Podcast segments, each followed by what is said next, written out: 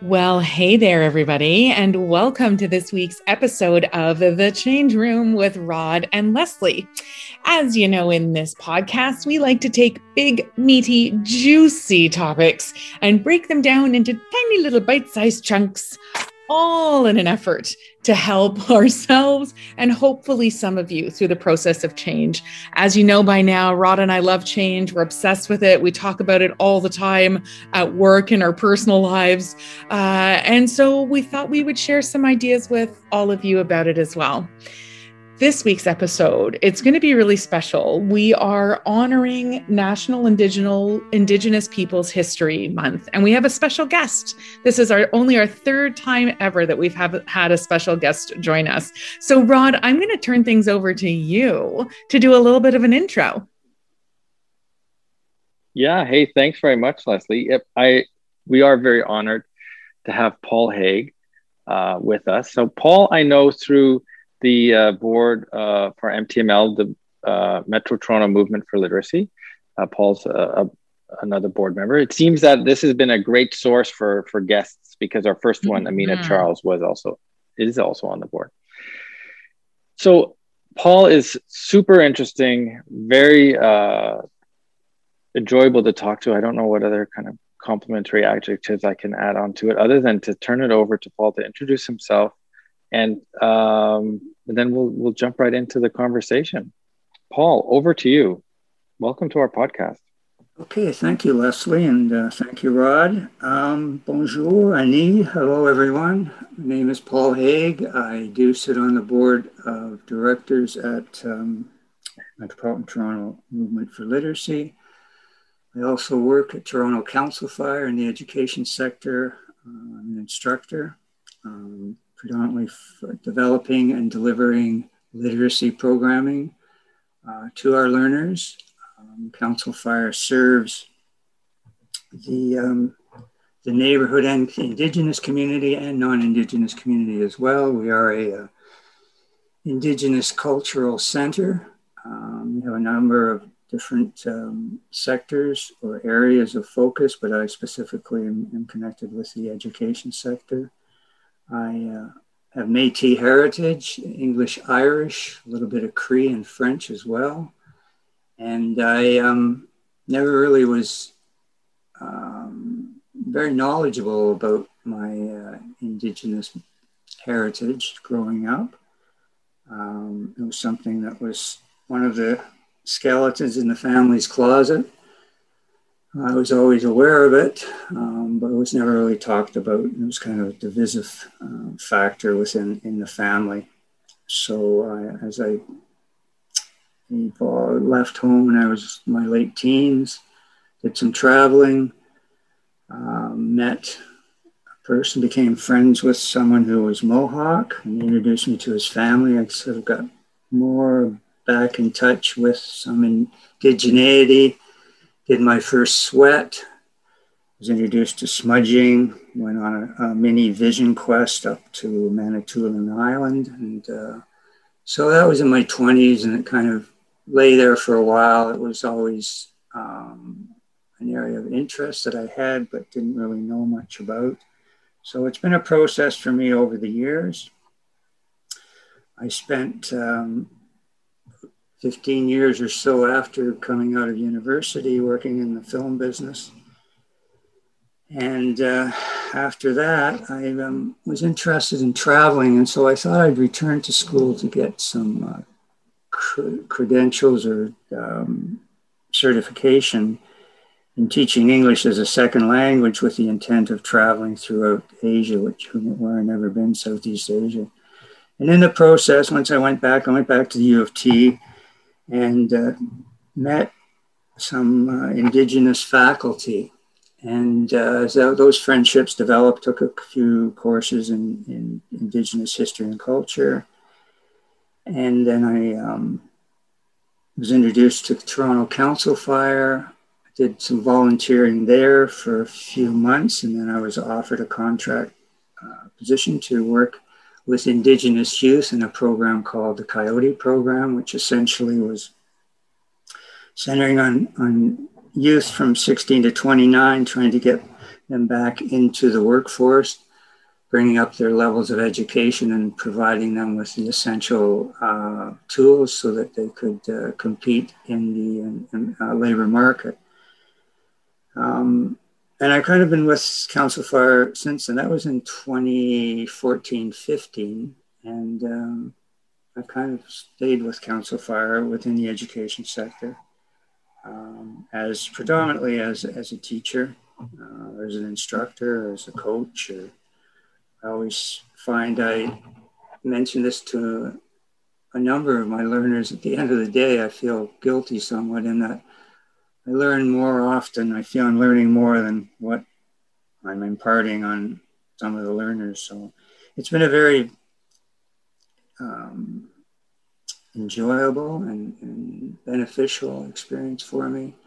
Um, Council Fire offers a number of other opportunities through workshops and bringing in elders uh, with traditional teachings. So we're always exposed to uh, parts of the culture that um, are really helpful and insightful and kind of reconnect us back to.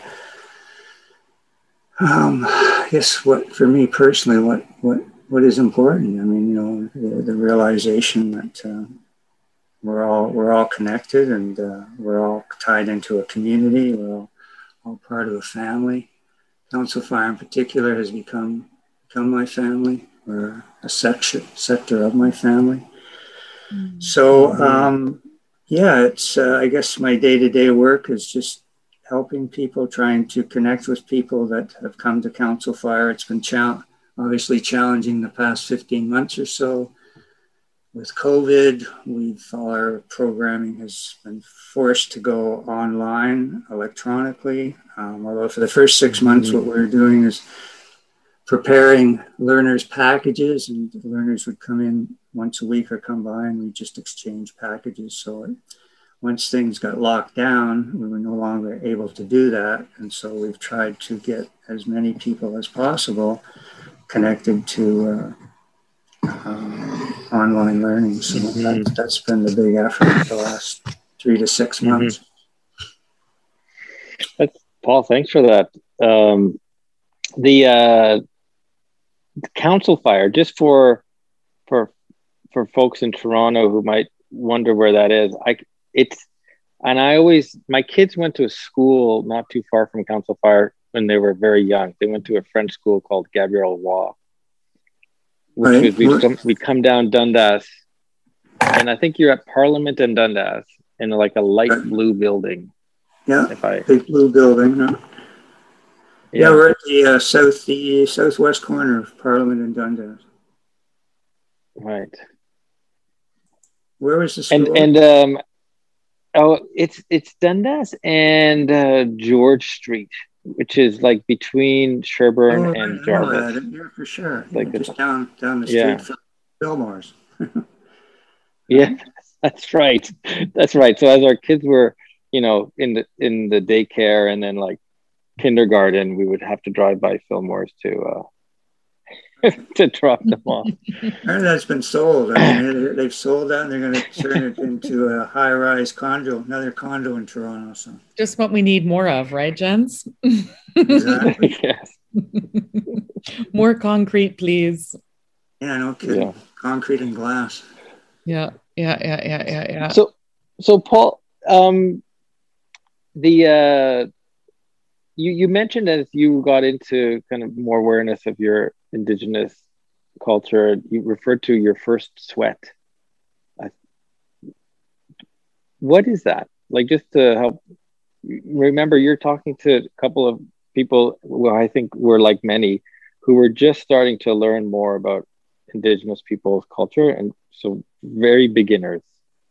Uh, yeah it's a, it's a sweat it's beginners. a sweat lodge it's part of ceremony it's part of a ritual um, essentially it's uh, how could I describe that? It's it's it's it's it's a spiritual experience, right? It's a cleansing experience. It's it's representative of returning back to the womb. It's a structure that's created similar to a small, I guess, teepee or um, enclosed area, um, with you know framework of, of, of tree branches and put blankets and canvas over top, and then you you have a fire inside, or you have a pit with hot rocks. The fire actually is outside, and there's a fire keeper that keeps the, the sacred rocks burning. You bring the rocks in to the uh, inside of the um, to the, the, actual structure, the, the tent itself.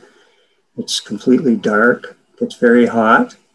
You enter, um, usually led or guided by an elder or someone that's um, trained in, in um, traditional teachings and knowledge. Um, and it's just, uh, you know, it's it's a purification process, or it's it's a, it's a way of. They've made, made, made reference I've heard described as re, you know returning back to the womb and then coming out again. It's kind of a, a form of rebirthing. Um, wow it's a cleansing too. It gets can get very hot, can get very can get very claustrophobic. You have to you can't you know, it's like many experiences if if you fight it or struggle with it, it can, you know, be a negative or, or difficult, challenging. But if you kind of just go with it, um, it's difficult to explain because it isn't always necessarily a, like many things, like many things in the spiritual realm. It's difficult to uh, categorize, difficult to label, difficult to explain intellectually sometimes. But it uh, it's a very um, it's a very important process. Or it's a very important ritual for many, and it's one of those one of the things that was banned or outlawed by the by the government at one time. All of our ceremonies, all of our our various rituals, or, or regalia, or powwows, um, were, were were outlawed. You know, forbidden. So a lot of it went underground, obviously. I was just going to ask that. How did it, how was there an underground element of it? And how did people do that? How did, were there were there aspects of of uh, ways you kept that aspect of culture alive even though the government was trying to stop it?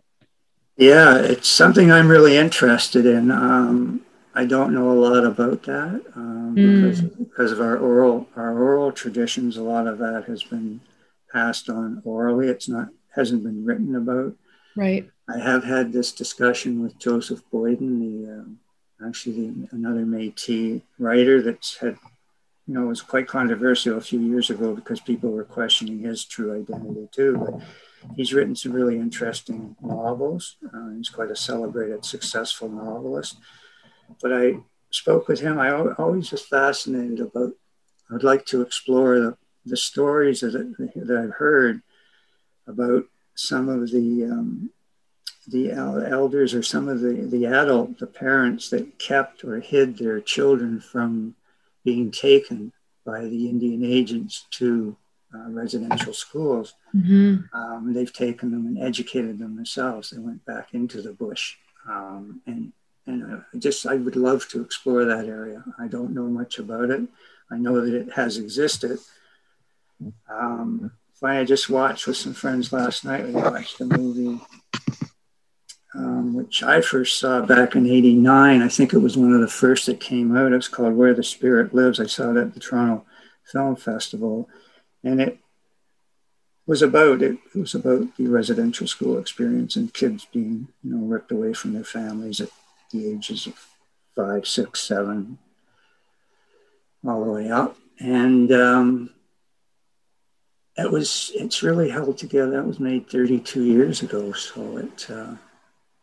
And there was some reference, a little bit of reference in that movie about uh, families that didn't uh, didn't cooperate. I mean, you risk, had great risk if you obviously were going to oppose or um, go in opposition to what the, the, you know the feds came around or the Indian agents came around to take the children. If you you didn't release your children or you hid your children, I guess you were you know um, subject to, to, to, great penalties if you were ever caught. So anyway, it's a great, yeah, it's an area I'm sure will be explored in the future with various writers or filmmakers.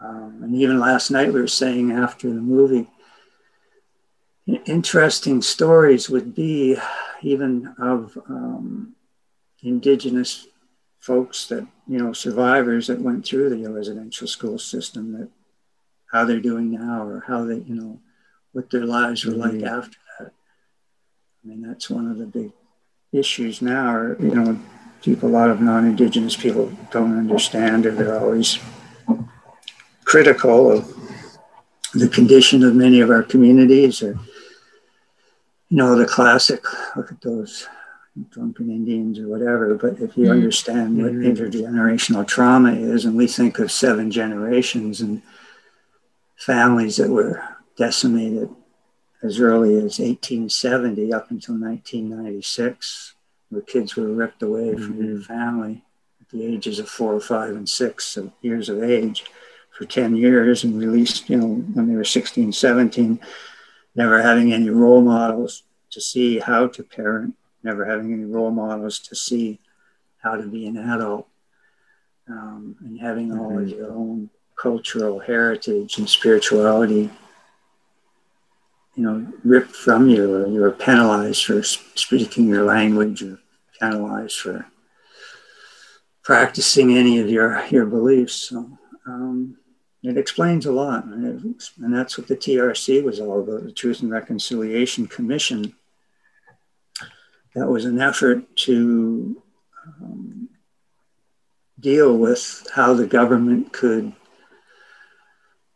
I guess, to correct some of the, the mistakes in the past with regard to dealing with Indigenous communities and, and, and the repercussions of, of res- residential school. And they made, mm-hmm. in the mm-hmm. TRC, they made 94 recommendations, calls to action and uh, so far, I was just checking actually earlier this morning that um, out of the 94, only uh, 12 have been completed. 24 have uh, are, mm. are, are being developed or in in uh, in progress. 20 have not not been started at all, and 38 have been proposed, but no action has been taken upon them. And I mm. highly recommend, just for your own edification, to go to look to read those 94 um, calls to action. Yeah. We'll link to it in yeah. our in our show notes, Paul, and I yeah. will definitely be reading that. It, it's yeah. Uh, I yeah, you go, Rod, you go. Well, because the whole idea well, of the TRC, it was a mandate to inform all Canadians, right, about the true history of residential schools. And they traveled, uh, originally, I think you've probably heard or seen um, Justice Minister Murray Sinclair, who's also a senator and a judge. He, he led it. And uh, they, so they traveled the country from well, 2008 to 2000, 2015, interviewing a number of survivors and, you know, making notes and coming up with the final uh, report so yeah, it's broken down into a number of areas: education, child welfare, um, you know, mm-hmm. compensation, um, various suggestions as to how, you know, how how residential schools should be remembered. That's also very uh, divisive amongst the community. Some survivors would think that they should all be abolished. Others suggest that perhaps they should be turned into um, you know, museums or historic properties, mm-hmm. just as a reminder of what did exist. Mm-hmm. So yeah, that's, uh, that's yeah. That's, I would. Well, I just add to. Um, I I looked at it the other day because you'd mentioned it to me, and uh, in addition to the recommendations, the other thing, and this just shows how, in our, when I say our, like my like Anglo upbringing, education, this never talked about because it also provides a history of the different legislation, like government edicts or whatever they were called, different treaties. And I'd know, I'd heard of the Indian Act, but I had no idea about all these other things that were were done over time over the last 200 years. Yeah, there's um, a lot of, a lot of history that's been yeah. denied, right? Yes. But that's true everywhere. That's, I mean, traditionally history is written by the winners. Um, mm-hmm. There's always there's a, a, completely different narrative there's always the other side of the story, and then somewhere in between is probably the truth. Um, mm-hmm. I think we're seeing more. I mean, Howard Zinn was a famous American historian, professor, writer, um, playwright. That uh, he, I think his famous one of his famous books is something the the people's history of, of, of the United States, where he dealt with mm-hmm other narratives. He dealt with the black population. He dealt with indigenous populations. He dealt with labor labor movements and workers. Um, so mm-hmm. it's just you know telling telling the other side of history or different different aspects of history, and it's something that's certainly been avoided or neglected and probably suppressed within mainstream or colonial schooling systems. Um, I know even myself going through that system in 60s and 70s, um, you know, it was never never discussed, never talked about, mm-hmm. and understandably so, from the point of view of what the whole idea, the whole concept of us, you know, what the government was up to with regard to assimilation and attempting to, um, even as late as '69, with Pierre Trudeau and his government with uh, Jean Chrétien, and they produced something called the White Paper, which was also an attempt to get rid of the Indian Act completely, and just another level of assimilation, trying to uh, you know make everyone. And that's the irony too, because that also was at the time of Trudeau's famous multicultural bilingualism, right? Mm-hmm. They're pushing French oh, right. as a bicultural, by you know uh, another language, but yet um, he was trying to eradicate anything indigenous make it part of the uh, mainstream society. Mm-hmm. So yeah, history is important. Well, uh, we're, we're seeing changes though. There's a lot of changes, and I and I've uh, had um, some of the school boards have been reaching out even the last few years. You know, I'd say within the last hmm, five to ten years, more interest is being expressed as far as uh, learning more about um, our history and culture. In fact, I think, if I'm not mistaken, it's been a while since I read them, but one of the calls to action was precisely that under the subject of education that um, there was, you know, specific mention or, or program or curriculum development in regards to teaching the history mm-hmm. of the true history of, of, the, of this country or North, North America or Turtle Island and what role indigenous people have played. I mean, we've been here for 20,000 years, so you know, we've had, mm-hmm. should have had some impact on our evolution as a country. Oh yeah. Now, Paul, have you seen with the just the intergenerational trauma, the the you know the population that you work with at Council Fire on the literacy programs?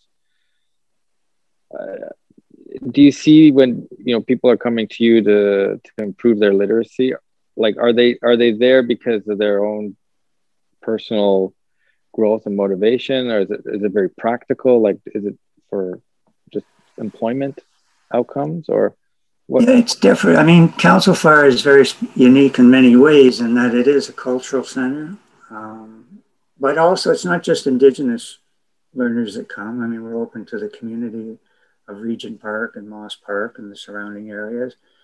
Um, but a lot of many of our Indigenous learners come because I think of it's the social, the social factor, the cultural factor, mm. um, even some the lessons, the, the curriculum that I develop and deliver. I always try to incorporate um, Indigenous stories. Um, you know, and show indigenous films, and we have discussions and talk about history. We talk about treaties. We talk about um, you know various teachings, um, wampum teachings, various laws that have have been neglected, or some of the original agreements that were made between indigenous nations and and British government and then the Canadian government that have never been honored. Um, but we've learned from them. I mean, some of the teachings, just something called is the Silver Covenant Chain. That's con- it was a, an agreement that was even made amongst our own nations, the Haudenosaunee and um, the uh, Anishinaabeg, and basically it was about making reference to a silver a silver chain having having three links, uh, one representing peace, respect, and trust. And the importance it's because of the sil- made of silver. It has to be constantly polished, otherwise it tarnishes. And it's kind of symbolic in in um, any kind of relationship or agreement between two nations or two organizations that you know you have to constantly attend to that or maintain that uh, if it's going to if it's going to continue to exist or be healthy. Um, there was also another treaty amongst the Haudenosaunee and Anishinaabe called the Dish with One Spoon.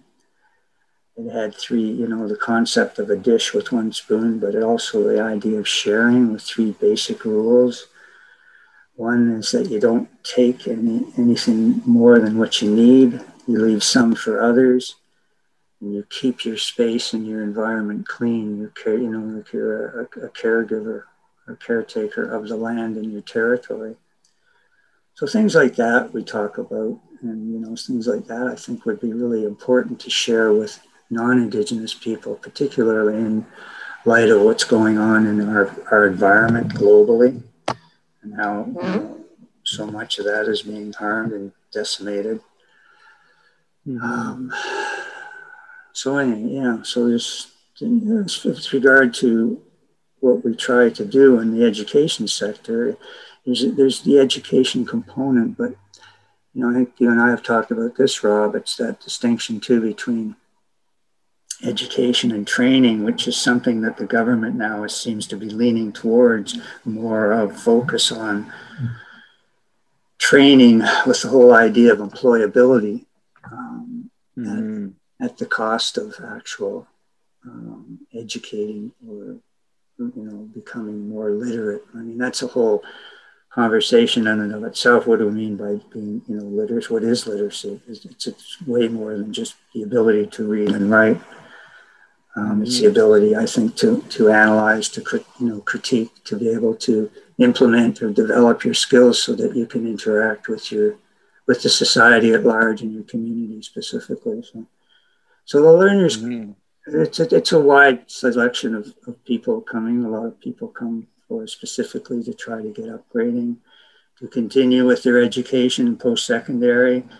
Some just want to get their high school out of the way, um, get a job, you know, and just become contributing members of society, like many of us. Mm-hmm. So yeah, there's, there's no one specific focus. Um, I mean, our, our program is funded by the ministry as LBS, which is literacy and basic skills, as I believe that many other of the uh, providers that MTML is associated with, they're, they're, doing similar similar work in their communities.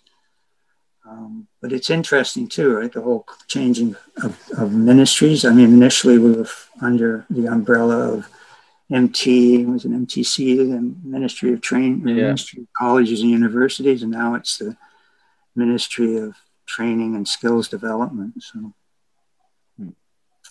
things are changing. And I think with the conservative government, everything's kind of been put on hold with COVID. But I believe that hmm. uh, we're going to be dealing with some some changes next well next year or so anyway. That will affect literacy. That will affect uh, some of the work that we're we're trying to do. Yeah. As as someone, Paul, who um, is a city dweller, so I, you know, I live very close actually uh, to where you work. I wonder if there's I wonder if you have words of wisdom for what I can do as a city person to honor the earth more and not just you know and and through that honor indigenous peoples and culture and heritage as well. But to me so much of that goes back to honoring mother earth. And so um, we always like to on this podcast we like to sort of end with a little bit of a here's stuff that you can do. Here are things that you know you can put into action that you can try. And so i wondered if you had any counsel Yeah, common sense. I mean, I think it's really, That's a yep, yep. I think it's I think it's really important. I think what you, what you're um, asking and, and, considering it's something that we all sh- it's awareness, right? It's become mm. it's something like someone like David Suzuki, for example. He's been beating the drum for forty some, uh, probably fifty years now. I remember seeing him back lecturing back in the seventies about you know just awareness to mother earth and awareness to your environment connection with animals respect for your you know um, life forces you know and it, it's even incorporated into the golden rule of you know doing unto others doing unto others as you would have them do unto mm. you treating treating the land with respect um, treating all living things with respect and understanding and appreciating how we're all interconnected, that we're all really one. We all vibrate on similar frequencies, and that um, our our survival, you know, is going to be dependent on that, the, the, the feeding or the, the, the encouraging of, of, those connections. Um, it breaks my heart. As I'm sure you've all experienced if when you do go. I was just out for a run yesterday morning out in the back trails and just see the garbage that's been just thrown yeah. litter and plastics and beer cans and it's crazy. You know, it's crazy. So yeah, I just I think as far as uh, like I say, kind of tongue in cheek, common sense, but really just take take a moment and you know think of what you can do to um, to to nurture to nurture or to encourage. I mean that's what's one thing too with covid. It's kind of interesting to see how some things have how nature has has come back in many respects you know? Like i hear stories don't know how true they are but that fish are back now swimming in the canals in venice and various uh, you know um, light like wildlife is, is starting to come back more now because of the lack less less pollution, less air pollution, fewer mm. jets flying, fewer, you know, diesel fuel that being burnt. Um, so that and nature will, if left alone, will resurrect itself, will come back on its own. But yeah, we did. I, well, that's another discussion. But I think there's really we've got to start considering alternative economic paradigms and you know how we distribute wealth and what we do in order to obtain that wealth with regard how we you know as suzuki has said for decades now we have limited resources and our our our, um, our economic paradigm is structured or set up with the idea that it's unlimited. We have unlimited resources but we don't. We have finite resources. And even just going back to indigenous teachings and all. I mean, some of our elders way back, you know, were appalled at the thought of being able to own land mm. or water or air for that matter. And you look now, I mean, corporate corporations are, are, are monop- trying to monopolize even in the distribution and selling of water to African nations. And soon going to be air, I guess, is next, right? Or somebody's going to try to figure out a way of making money on how we can commodify and distribute and sell air. And then, and then there's the whole idea of land and you know real estate and, and look at the wealth that's been accumulated from that. Um, and that gets into a whole other issues with broken treaties and promises that were made 150, 200 years ago between indigenous leaders and, and governments and have never have never been honored. So and it's all about land. It really is all about the land and our connection to the land. You mentioned, Lesley, about getting out of the city. Mm. You know, how, how we all change when we get come out of the city and, and um, we'll, we'll, sit by water or you just walk through the through the woods or you hear the birds or you see animals you see or see a deer you see a bear it's a whole other it's a whole other mentality. It's a whole other vibration. So when you consider that, you know, a couple hundred years ago, living in those types of environments, how how it must have uh, influenced all of us, you know, as far as learning from the animals, connecting to the animals, respecting the animals. Even now, when you go out to hunt, you always give thanks or acknowledge the sacrifices that the animal made, has made to provide food for your family or hides for your for clothing or whatever. So it's yeah, it's it's connection. It's interconnection. Mm-hmm. Hmm. That's it's really pretty easy, right? You know, it is. It really. It's the other thing. It's just about, like I say, common sense and what we all know. That's the thing. We all know. Indeed. What, what is right? You know. You know. Even as kids, we knew right. What right from wrong, good from bad. But somehow mm. we've gotten off the track, or many of us have gotten off the track, or our culture is, you know, sort of mm. influences us to get it doesn't it doesn't encourage or to promote sensibilities um, and that's i think what has to change i mean that's yeah. keep going back to suzuki but that's something he's talked about for decades about the need to reassess what our values are and what is important in life and how we can take care of others you know um, it just it's a when you think about it it's a you know it's, it's appalling that there's such wealth in this world, that there are so many people that are homeless and hungry. And even in our own city now, if you travel around, you see the number of people that are living in tents or living yeah. in shelters, and it's just you know how does how does that happen, and why does that happen? So. Well, honestly, this has been such a an enlightening and wonderful conversation today. I'm so grateful uh, that you joined us and told your stories. I we we try and tell stories on this podcast all the time of our own experiences, but I feel really uh, very lucky, blessed. I don't know what the right word is. Honored, maybe, to just being able to listen to you today, and uh, I I also feel inspired to go and do some extra reading that um, I've sort of read. You know, you I've read articles about all of these things, but never gone to the actual source documents. And that I think is my um, my personal call to action from this is going to source documents and uh, and really getting that deeper understanding that comes from that. So thank you, and thank you welcome. so much. My pleasure. But I also just a reminder, just don't stay within the books or the reading material. Get you know, it's putting those words into practice too. I yes. Think Yes, I agree. I think ally is a verb.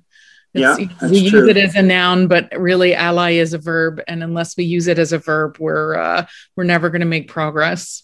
Yeah, alliances are really important. I mean, particularly yeah. within our community, it's really important to have um, alliances with non-indigenous people or you know the settler community. But and even now, you know, more and more, that's it's something since the thing in Kamloops with the 215 Mm. It's, I mean, more and more people mm-hmm. are reaching out and curious and asking why and what what's that all about. And so, yeah, I, I really just encourage you to not get too hung up on the theory or that you know you can. It's good yeah. to do your homework and read, but I think it's really important to get out and you know go to a powwow or come to some tutorials or mm-hmm. workshops mm. once we open up and listen to elders and ask you know meet meet people in person exchange ideas develop dialogues um, stop and talk. You see an indigenous person even on the street, if they're you know panhandling, approach them as a person, right? Reach out, yeah.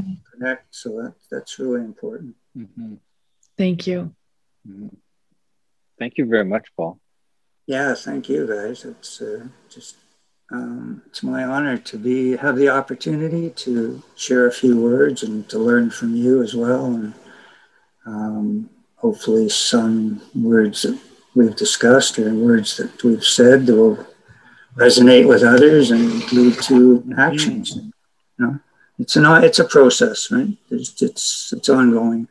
Yeah. I am I am encouraged. I see really a lot of good things happening within our communities uh, as far as education, as far as the arts, as far as, you know, as filmmakers, there's dancers, musicians, there's scholars, doctors, engineers, architects. So yeah, it's it's good. There's a lot of good things happening. Great. Well, Thank thanks you. again. And with Yeah. with that, we'll wrap up. So Okay, guys. thanks everyone for listening. Thanks everyone so much, and thanks to Thanks, everyone for listening to our episode. Okay. Semi Bye. rich. Bye.